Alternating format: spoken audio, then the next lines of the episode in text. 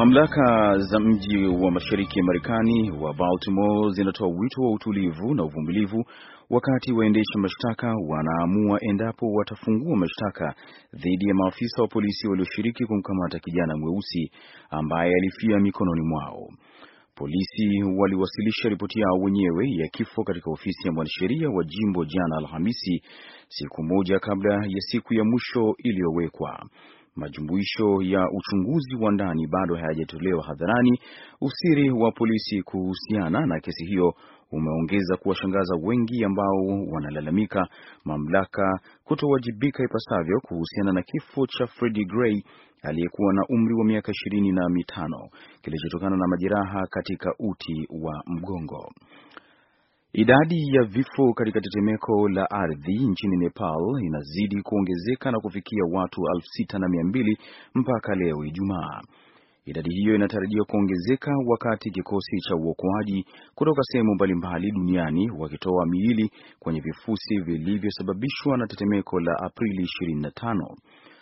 Serikali ya Nepal inatoa dola za Kimarekani elfu moja kwa kila familia iliyopoteza jamaa na dola mia nne kwa gharama za maziko.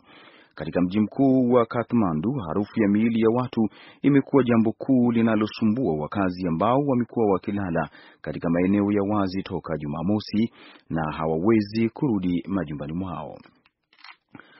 Saudi Arabia inasema imeua darzeni ya waasi wa Kishia ambao walikuwa wakifanya mashambulizi makubwa ya kuvuka mipaka katika nchi hiyo ya kifalme. Taarifa ya waziri wa ulinzi wa Riyadh imesema wanajeshi watatu wa Saudia waliuawa katika mapambano ya Alhamisi usiku katika jimbo la kusini la Najran. Wizara hiyo inasema waasi walishambulia ofisi za posta za mpakani na vituo vya ukaguzi. Kwa pamoja walishambuliwa na mashambulizi ya ardhini na angani. Inaaminika hilo lilikuwa ni shambulizi kubwa la kuvuka mpaka kufanywa na waasi hao toka muungano unaoongozwa na Saudi Arabia uanze kufanya kampeni ya mashambulizi ya anga dhidi ya waasi hao wiki tano zilizopita. Unaendelea kusikiliza habari za dunia kutoka VOA Express ikitangaza moja kwa moja kutoka Washington DC. Rais wa Liberia Ellen Johnson Sirleaf amepongeza msaada mkubwa wa kifedha na usaidizi wa serikali ya Marekani wakati wa mlipuko wa Ebola, huku akitaarifu Marekani kwamba Liberia hivi sasa inakabiliana na changamoto za kufufua mipango ya maendeleo baada ya Ebola, kwa mujibu wa shirika la habari la Associated Press. Ikiwa zaidi ya wiki moja tu kwa Liberia kutangazwa kutokuwa na ugonjwa huo tena, serikali ya Marekani ilikamilisha rasmi shughuli zake jana Alhamisi katika kituo maalum cha matibabu kilichojengwa kuwahudumia wafanyakazi wa afya walioambukizwa ugonjwa huo karibu kabisa na uwanja wa ndege wa kimataifa wa Roberts mjini Monrovia.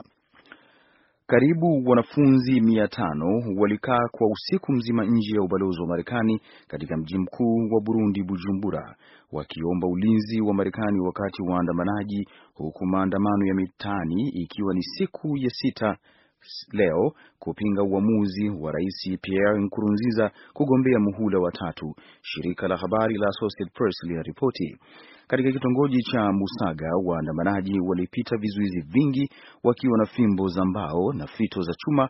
Walijaribu kufika katika barabara kuu, lakini walizuiliwa na polisi wa kutuliza ghasia.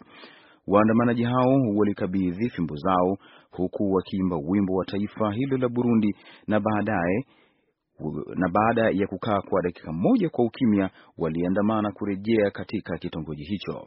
Na wafanyakazi duniani kote wanaadhimisha siku ya kimataifa ya wafanyakazi ambayo maarufu hujulikana kama Mei Mosi, ikiambatana na maandamano pamoja na shauri la kutaka kuongezeka kwa mshahara pamoja na mazingira bora ya kazi. Maelfu waliandamana nchini Indonesia na Philippines ambapo wafanyakazi wanaishi chini ya dola mbili kwa siku wakishinikiza kuongezwa kwa kiwango cha kima cha chini cha mshahara, ulinzi wa ajira na kuondolewa kwa kile walichokiita mikataba. Wafanyakazi walio katika mikataba hawana haki sawa na wale wa kawaida nchini humo.